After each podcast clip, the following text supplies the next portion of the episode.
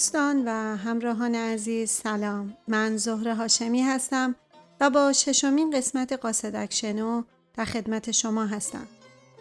در این قسمت داستان کوتاهی از محمد علی جمالزاده با عنوان فارسی شکرست می‌خونم.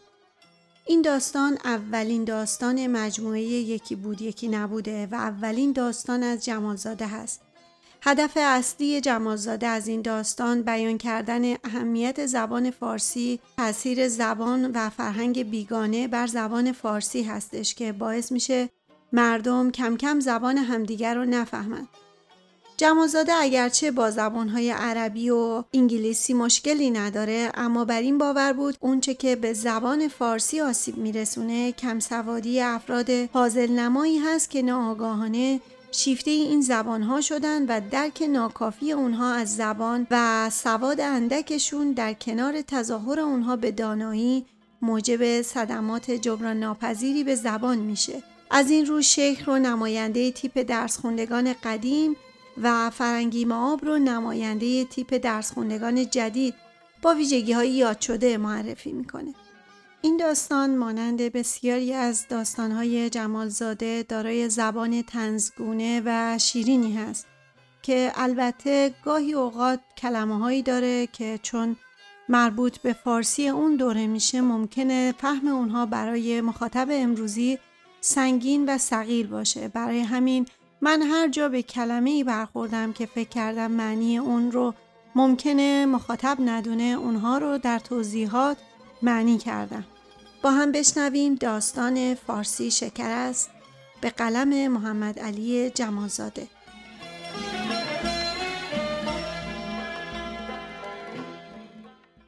هیچ جای دنیا تر خشک را مثل ایران با هم نمی سوزانند.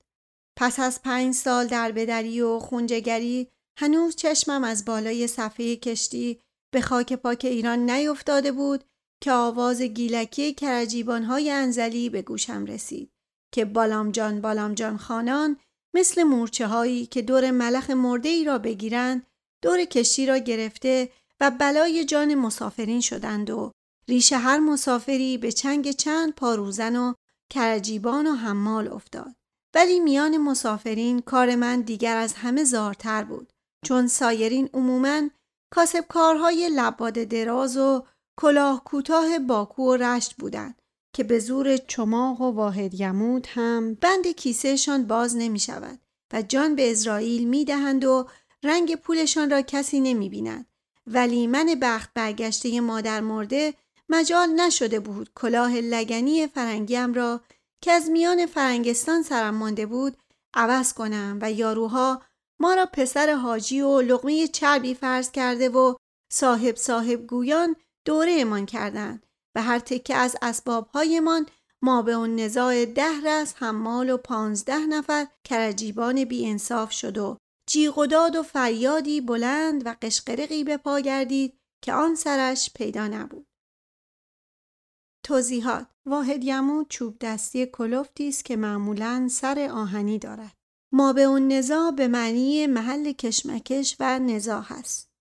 ادامه متن ما مات و متحیر و انگشت به دهن سرگردان مانده بودیم که به چه بامبولی یخهمان را از چنگ این ایلقاریان خلاص کنیم و به چه حقه و لمی از گیرشان بجهیم که صف شکافته شد و عنق منکسر و منحوس دو نفر معمورین تسکره که انگاری خود انکر و منکر بودند با چند نفر فراش سرخپوش و شیر و خورشید به کلاه با صورتهایی اخمو و عبوس و سیبیل های چخماخی از بناگوش در رفته ای که مانند بیرق جو و گرسنگی نسیم دریا به حرکتشان آورده بود در مقابل ما آینه دق حاضر گردیدند و همین که چشمشان به تسکره ما افتاد مثل اینکه خبر تیر خوردن شاه یا فرمان مطاع اسرائیل را به دستشان داده باشند یکی خورده و لب و لوچه جنبانده سر و گوشی تکان دادند و بعد نگاهشان را به ما دوخته و چندین بار قد و قامت ما را از بالا به پایین و از پایین به بالا مثل اینکه به قول بچه های تهران برایم قبایی دوخته باشند برانداز کرده و بالاخره یکیشان گفت چطور؟ آیا شما ایرانی هستید؟ گفتم ماشاءالله عجب سوالی میفرمایید پس می‌خواید کجایی باشم البته که ایرانی هستم هفت جدم ایرانی بودن در تمام محله سنگلج مثل گاو پیشانی سفید احدی پیدا نمیشه که پیر غلامتون را نشناسه. ولی خیر خانه ارباب این حرفها سرش نمی‌شد و معلوم بود که کار کار یک شاهی و صد دینار نیست و به آن فراش های چنانی حکم کرد که اجالتا خان صاحب را نگاه دارند تا تحقیقات لازمه به عمل آید. و یکی از آن فراش ها که نیم زر چوب چپق مانند دسته شمشیری از لای شال ریش ریشش بیرون آمده بود دست انداخت مچ ما را گرفت و گفت جلو بیفت و ما هم دیگر حساب کار خود را کرده و ماستها را سخت کیسه انداختیم. اول خواستیم هارت و هورت و باد و بروتی به خرج بدهیم ولی دیدیم هوا پس است و صلاح در معقول بودن. خداوند هیچ کافری را گیر قوم فراش نیندازد. دیگر پیرت می‌داند که این پدر آمرزیده ها در یک آب خوردن چه بر سر ما آوردند.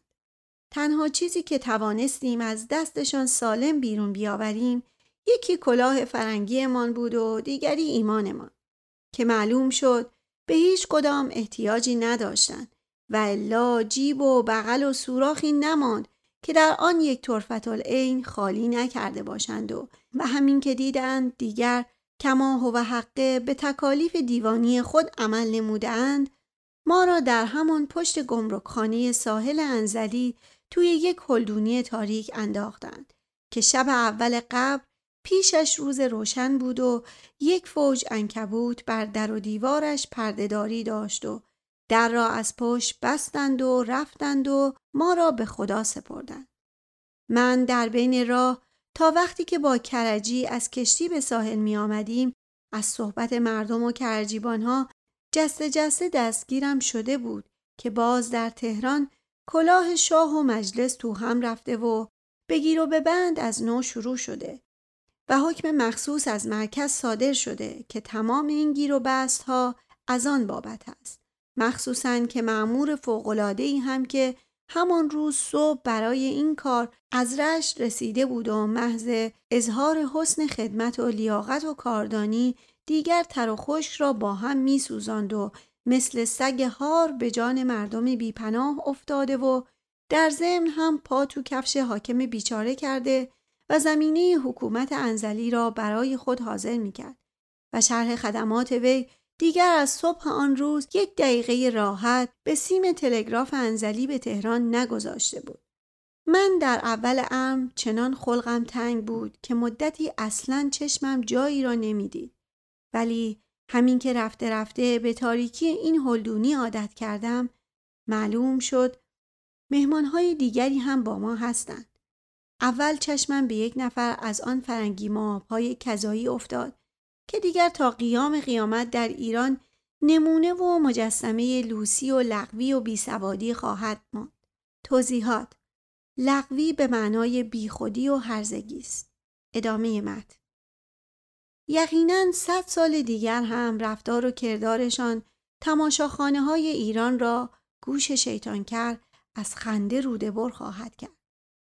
آقای فرنگی آب ما با یخی به بلندی لوله سماوری که دود خط آهنهای نفتی قفقاز تقریبا به همان رنگ لوله سماورش هم درآورده بود در بالای تاقچه نشسته و در تحت فشار این یخه که مثل کنده ای بود که به گردنش زده باشند در این تاریک و روشنی غرق خواندن کتاب رومانی بود. خواستم جلو رفته یک بونژور موسیوی قالب زده و به یارو برسانم که ما هم اهل بخیه ایم. ولی صدای سوتی که از گوشه ای از گوشه های محبس به گوشم رسید نگاهم را به آن طرف کرداند و در آن سه گوشی چیزی جلب نظرم را کرد که در وهله اول گمان کردم گربه براغ سفیدی است که به روی کیسه خاکه زغالی چنبره زده و خوابیده باشد. ولی خیر معلوم شد شیخی است که به عادت مدرسه دو زانو را در بغل گرفته و چنباتمه زده و عبا را گوش تا گوش دور خود گرفته و گربه براغ سفید هم امامه شیفته و شوفته اوست که تحت الحنکش باز شده و درست شکل دم گربه ای را پیدا کرده بود و آن صدای سیت و سود هم صوت سلوات ایشان بود. توضیحات تحت الحنک زیرچانه یا قسمتی از شال یا دستار امامه است که از زیر چانه رد می شود و بعد دور سر می پیچند. ادامه مد پس معلوم شد مهمان سه نفر است. این عدد را به فال نیکو گرفتم و می‌خواستم سر صحبت را با رفقا باز کنم. شاید از درد یکدیگر خبردار شده چاره ای پیدا کنیم که دفعتا در محبس چهارتاق باز شد و با سر و صدای زیادی جوانک کلاه نمدی بدبختی را پرت کردند توی محبس و باز در بسته شد. معلوم شد معمور مخصوصی که از رشت آمده بود برای ترساندن چشم اهالی انزلی این تفلک معصوم را هم به جرم آنکه چند سال پیش در اوایل شلوغی مشروطه و استبداد پیش یک نفر قفقازی نوکر شده بود در حبس انداخته است یاروی تازه وارد پس از آنکه دید از آه و ناله و قوره چکاندن دردی شفا نمییابد چشمها را با دامن قبای چرکین پاک کرده و در ضمن هم چون فهمیده بود قراولی کسی پشت در نیست یک توماری از آن های آب نکشیده که مانند خروازه گرگاب و تنباکوی حکان مخصوص خاک ایران خودمان است نظر جد و آبای این و آن کرد و دو سلگدی هم با پای برهنه به در و دیوار انداخت و وقتی که دید در محبس هر قدر هم پوسیده باشد باز از دل معمور دولتی سختتر است توف تسلیمی به زمین و نگاهی به صحن محبس انداخت و معلومش شد که تنها نیست. من که فرنگی بودم و کاری با من ساخته نبود. از فرنگی هم چشمش آبی نخورد و این بود که پابرچین پابرچین به طرف آقا شیخ رفته و پس از آنکه مدتی زلزل نگاه خود را به او دوخت با صدایی لرزان گفت جناب شیخ تو رو به حضرت عباس آخه گناه من چیه؟ آدم والا خودشو بکشه از دست ظلم مردم آسوده شه. به شنیدن این کلمات مندیل جناب شیخ مانند لکه ابری آهسته به حرکت آمده و از لای آن یک جفت چشمی نمودار گردید که نگاه ضعیفی به کلاه نمدی انداخته و از منفذ صوتی که بایستی در زیر آن چشم ها باشد و درست دیده نمی‌شد با قرائت و تمعنینه تمام کلمات زیل آهسته و شمرده مسموع سمع حضار گردید.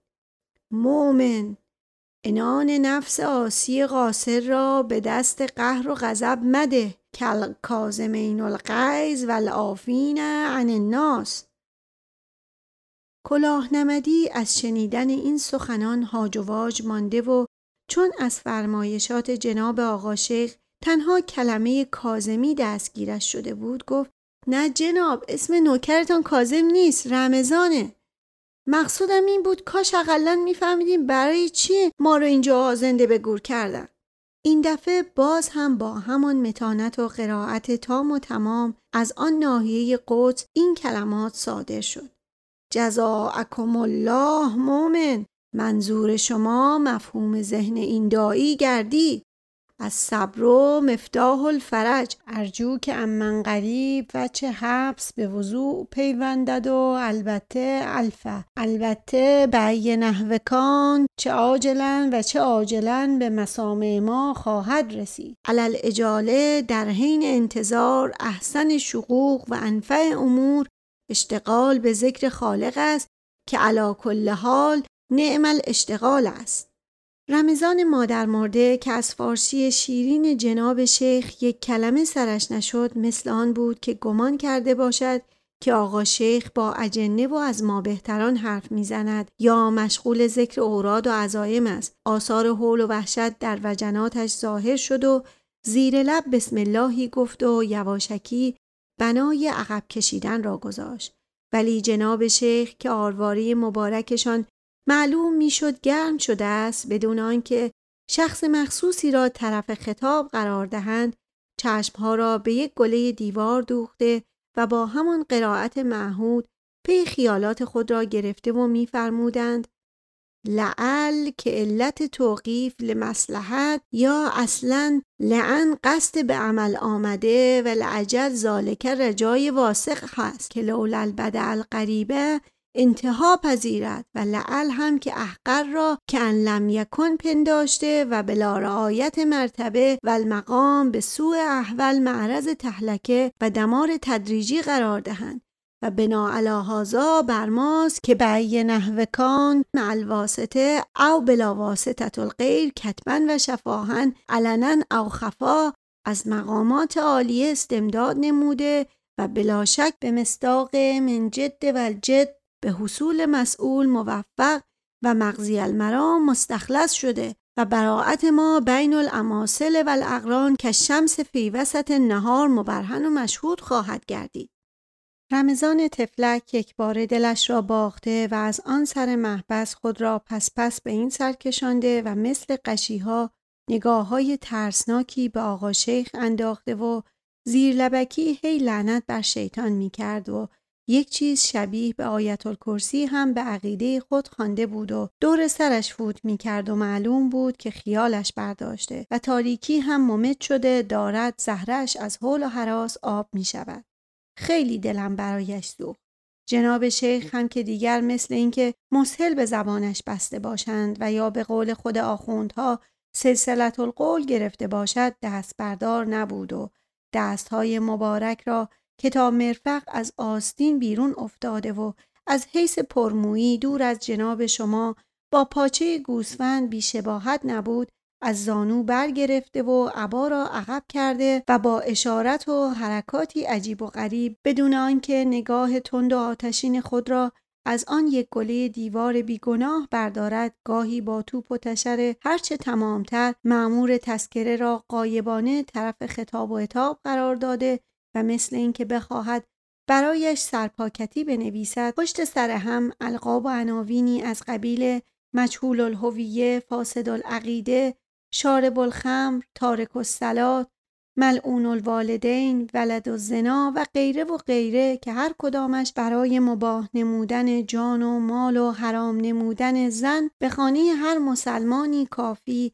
و از صدش یکی در یادم نمانده نصار می کرد و زمانی با تمنینه و وقار و دلسوختگی و تحسر به شرح بیمبالاتی نسبت به اهل علم و خدام شریعت متحره و توهین و تحقیری که به مرات و به کرات فی کل ساعه بر آنها وارد می آید و نتایج سوء دنیوی و اخروی آن پرداخته و رفته رفته چنان بیانات و فرمایشات موعظه آمیز ایشان در هم و بر هم و قامز می شد که رمضان که سهل است جد رمضان هم محال بود بتواند یک کلمه آن را بفهمد و خود چاکرتان هم که آن همه قمپز عربیدانی در می کرد و چندین سال از عمر عزیز زید و ام را به جان یکدیگر انداخته و به اسم تحصیل از صبح تا شام به اسامی مختلف مصدر ضربه و دعوه و افعال مزمومه دیگر گردیده و وجود صحیح و سالم را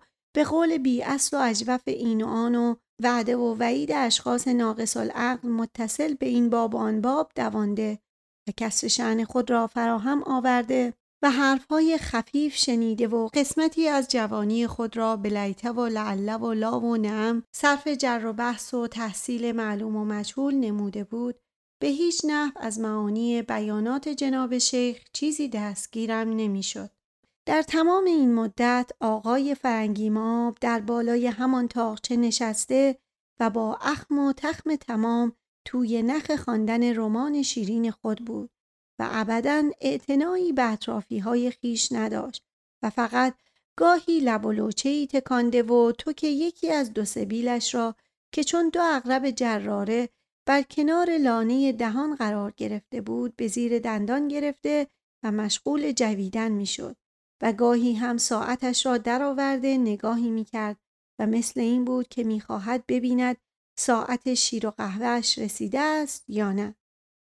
رمضان فلک زده که دلش پر و محتاج به درد دل و از شیخ خیلی ندیده بود چاره را منحصر به فرد دیده و دل به دریا زده مثل طفل گرسنه‌ای که برای طلب نان به نامادری نزدیک شود به طرف فرنگی ماب رفته با صدایی نرم و لرزان سلامی کرده و گفت آقا شما رو به خدا ببخشید. ما یخ چرکینا چیزی سرمون نمیشه. آقا شیخ هم که معلوم میشه جنی و قشیه. اصلا زبون ما سرش نمیشه. عربه. شما رو به خدا. آیا می‌تونید به من بفرمایید برای چی ما رو تو این زندون مرگ انداختن؟ به شنیدن این کلمات آقای فرنگی ماب از تاقچه پایین پریده و کتاب را دلا کرده و در جیب گشاد پالتو چپانده و با لب خندان به طرف رمضان رفته و برادر برادر گویان دست دراز کرد که به رمضان دست بدهد. رمضان ملتفت مسئله نشد و خود را کمی عقب کشید و جناب خان هم مجبور شدند دست خود را بی خود به سبیل خود ببرند و محض خالی نبودن عریضه دست دیگر را هم به میدان آورده و سپس هر دو را بر روی سینه گذاشته و دو انگشت ابهام را در دو سوراخ آستین جلیقه جا داده و با هشت رس انگشت دیگر روی پیش سینه آهاردار بنای تنبک زدن را گذاشته و با لحجه نمکین گفت ای دوست و هموطن عزیز چرا ما را اینجا گذاشتن؟ من هم ساعتهای طولانی هرچی کله خود را حفر می کنم absolument چیزی نمیابم. نه چیز positif نه چیز négatif. absolument آیا خیلی comique نیست که من جوان دیپلمه از بهترین فامیل را برای یک criminel بگیرند و با من رفتار بکنند مثل با آخرین آمده ولی از despotisme هزار ساله و بیقانانی و arbitraire که میوه‌جات آن است هیچ تعجب آورنده نیست یک مملکت که خود را افتخار می کند که خودش را constitutionnel اسم بدهد باید tribunal های قانانی داشته باشد که هیچ کس رعیت به ظلم نشود برادر من در بدبختی آیا شما اینجور پیدا نمی کنید؟ رمضان بیچاره از کجا ادراک این خیالات عالی برایش ممکن بود و کلمات فرنگی به جای خود دیگر از کجا مثلا می توانست بفهمد حف کردن کله ترجمه تحت لفظی اصطلاحی است فرانسوی و به معنی فکر و خیال کردن است و به جای آن در فارسی می‌گویند هرچه خودم را می‌کشم و یا هرچه سرم را به دیوار می‌زنم و یا آنکه رعیت به ظلم ترجمه اصطلاح دیگری در فرانسه است و مقصود از آن طرف ظلم واقع شدن است. رمضان از شنیدن کلمه رعیت و ظلم پیش عقل ناقص خود خیال کرد که فرنگی آب او را رعیت و مورد ظلم و اجحاف ارباب ملک تصور نموده و گفت نه آقا خانزاد شما رعیت نیست. همین بیست قدمی گمرک خونه شاگرد قهوهچی هستم جناب موسیو شانه بالا انداخته و با هشت انگشت به روی سینه قایم ضربش را گرفته و سودزنان بنای قدم زدن را گذاشته و بدون آنکه اعتنایی به رمضان بکند دنباله خیالات خود را گرفته و می گفت رولوسیون بدون اولوسیون یک چیزی است که خیال آن هم نمی‌تواند در کل داخل بشود. ما جوانها باید برای خود یک تکلیفی بکنیم. در آنچه نگاه می کند راهنمایی به ملت. برای آنچه مرا نگاه می کند در روی این سوژه یک آرتیکل درازی نوشتم و با روشنی کورکننده ثابت نمودم که هیچکس جرأت نمی کند روی دیگران حساب کند و هر کس به اندازه به اندازه پو، به اندازه پوسیبیلیتش باید خدمت بکند وطن را که هر کس بکند تکلیفش را.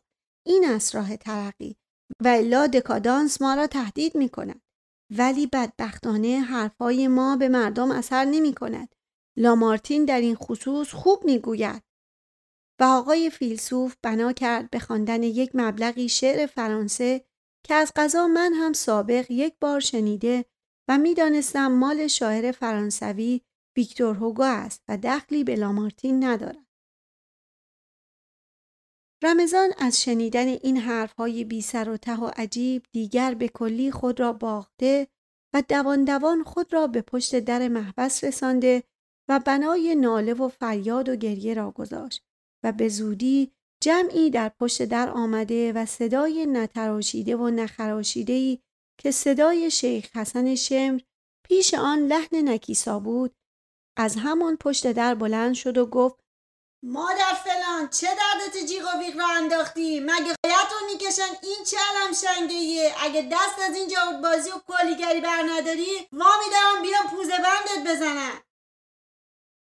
رمضان با صدایی زار و نزار بنای التماس و تضرع را گذاشته و می‌گفت آخه این مسلمونا گناه من چیه؟ اگه دزدم بدین دستم رو ببرن اگه مقصرم چوبم بزنن ناخونم رو بگیرن گوشم رو به دروازه بکوبن چشمم رو در بیارن نلم بکنن چوب لای انگشتان بزنن شماجینم بکنن ولی آخه برای رضای خدا و پیغمبر من از این هلدونی از گیر این دیوونه ها و جنی ها خلاص کنی. به پیر به پیغمبر عقل داره از سرم میپره. منو با سه نفر شریک گور کردین که یکشون اصلا سرشو بخوره. فرنگی و آدم به صورتش نگاه کنه باید کفاره بده و مثل جغ بخ کرده اون کنار ایستاده. با چشاش می‌خواد آدم رو بخوره. دوتای دیگه هم یک کلمه زبون آدم سرشون نمیشه و هر دو جنی و نمی‌دونم. اگه به سرشون بزنه و بگیرن من مادر مرده رو خفه کنن کی جواب خدا رو می‌خواد بده بدبخت رمضان دیگر نتوانست حرف بزند و بغز بیخ گلویش را گرفته و بنا کرد به حقق کردن و باز همان صدای نفیر کذایی از پشت در بلند شده و یک تومار از آن فوشهای دو آتشه به دل پردرد رمضان بست. دلم برای رمضان خیلی سوخت. جلو رفتم.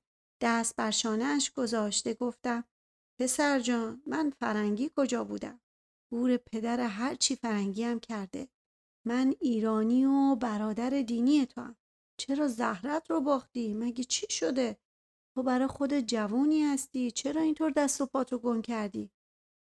رمضان همین که دید خیر راستی راستی فارسی سرم می شود و فارسی راست حسینی باش حرف می‌زنم دست مرا گرفت و حالا نبوس و کی ببوس و چنان ذوقش گرفت که انگار دنیا را بهش دادند و مدام می‌گفت هی قربون آن دهنت برم.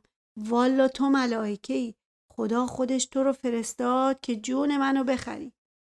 گفتم پسر جان آروم باش. من ملائکه که نیستم هیچ به آدم بودن خودم هم شک دارم. مرد باید دل داشته باشه. گریه برای چی؟ اگه هم قطاریات بدونن که دستت خواهن انداخت و دیگه خر بیار و خجالت بار کن. گفت ای درد و بلاد به جان این دیوونه ها بیفته. به خدا هیچ نمونده بود زهرم بتره که. دیدی چطور این دیوونه ها یک کلمه حرف سرشون نمیشه و همش زبون جنی حرف می‌زنن؟ گفتم داداش جان اینا نه جنی و نه دیوانه. بلکه ایرانی و برادر وطنی و دینی ما هستند. رمضان از شنیدن این حرف مثل اینکه خیال کرده باشد من هم یک چیزی می شود نگاهی به من انداخت و قاه قاه بنای خنده را گذاشت و گفت تو را به حضرت عباس آقا دیگه شما منو دست نندازید اگه اینا ایرانی بودن چرا از این زبونا حرف می‌زنن که یک کلمه شبیه زبون آدم نیست گفتم رمضان اینم که اینا حرف می‌زنن زبون فارسی منتها. ولی معلوم بود که رمضان باور نمی‌کرد و بینی و بین الله هم حق داشت و هزار سال دیگر هم نمی‌توانست باور کند و من هم دیدم زحمتم هدر است و خواستم از در دیگری صحبت کنم که یک دفعه در محبس چهارتاق باز شد و یکی وارد شد و گفت یالا مشتلق منو بدید و برین به امون خدا. همتون آزادی. رمضان به شنیدن این خبر عوض شادی خودش را چسبانید به من و دامن مرا گرفته و می‌گفت والا من می‌دونم اینا هر وقت می‌خوان یه بندی رو به دست میر بدن اینجور میگن. خدایا خودت به فریاد ما برس. ولی خیر معلوم شد ترس و لرز رمضان بی سبب است. معمور تسکره صبحی عوض شده و به جای آن یک معمور تازه دیگری رسیده. که خیلی جاسنگین و پر افاده است و کباده حکومت رشت می کشد و پس از رسیدن به انزلی برای اینکه هرچه معمور صبح رسیده بود معمور اصل چله کرده باشد اول کارش رهایی ما بوده. خدا را شکر کردیم. می‌خواستیم از در محبس بیرون بیاییم که دیدیم یک جوانی را که از لحجه و ریخت و تک و معلوم می‌شد از اهل خوی و سلماس است همان فراش های صبحی دارند میآورند به طرف محبس و جوانک هم با یک زبان فارسی مخصوصی که بعدها فهمیدم سوقات اسلامبول است با تشدد هرچه تمامتر از موقعیت خود تعرض می نمود و از مردم استرهام می کرد و رجا داشت که گوش به حرفش بدهند. رمضان نگاهی به او انداخته و با تعجب گفت بسم الله الرحمن الرحیم اینم باز یکی دیگه خدای امروز دیگه هرچی خلوچل و دیوونه داری اینجا میفرستی. به دادت شکر و به ندادت شکر. خواستم بگویم که این هم ایرانی و زبانش فارسی است. ولی ترسیدم خیال کند دستش انداختم و دلش بشکند. پس به روی بزرگبار خود نیاوردیم و رفتیم در پی تدارکات یک درشکه برای رفتن به رشت و چند دقیقه بعد که با جناب شیخ و خان فرنگی معاب دانگی درشکه گرفته و در شرف حرکت بودیم دیدم رمضان دوان دوان آمد. یک دستمال آجیل به من داد و یواشکی در گوشم گفت ببخشین زبون درازی می‌کنم والا به نظرم دیوونگی اینا به شما هم اثر کرده. و الا چطور جرأت می‌کنی با اینا هم سفر بشین؟ گفتم رمضان ما هم مثل تو ترسو نیستیم. گفت دست خدا به همراهتون. هر وقتی که از بی همزبونی دلتون سر رفت از این آجیل بخورین و یادی از نوکرتون بکنین شلاق درشکچی بلند شد و راه افتادیم و جای دوستان خالی خیلی هم خوش گذشت و مخصوصا وقتی که در بین راه دیدیم یک مأمور تسکره تازه‌ای با چاپاری به طرف انزلی می رود کیفی کرده و آنقدر خندیدیم که نزدیک بود روده بر بشد.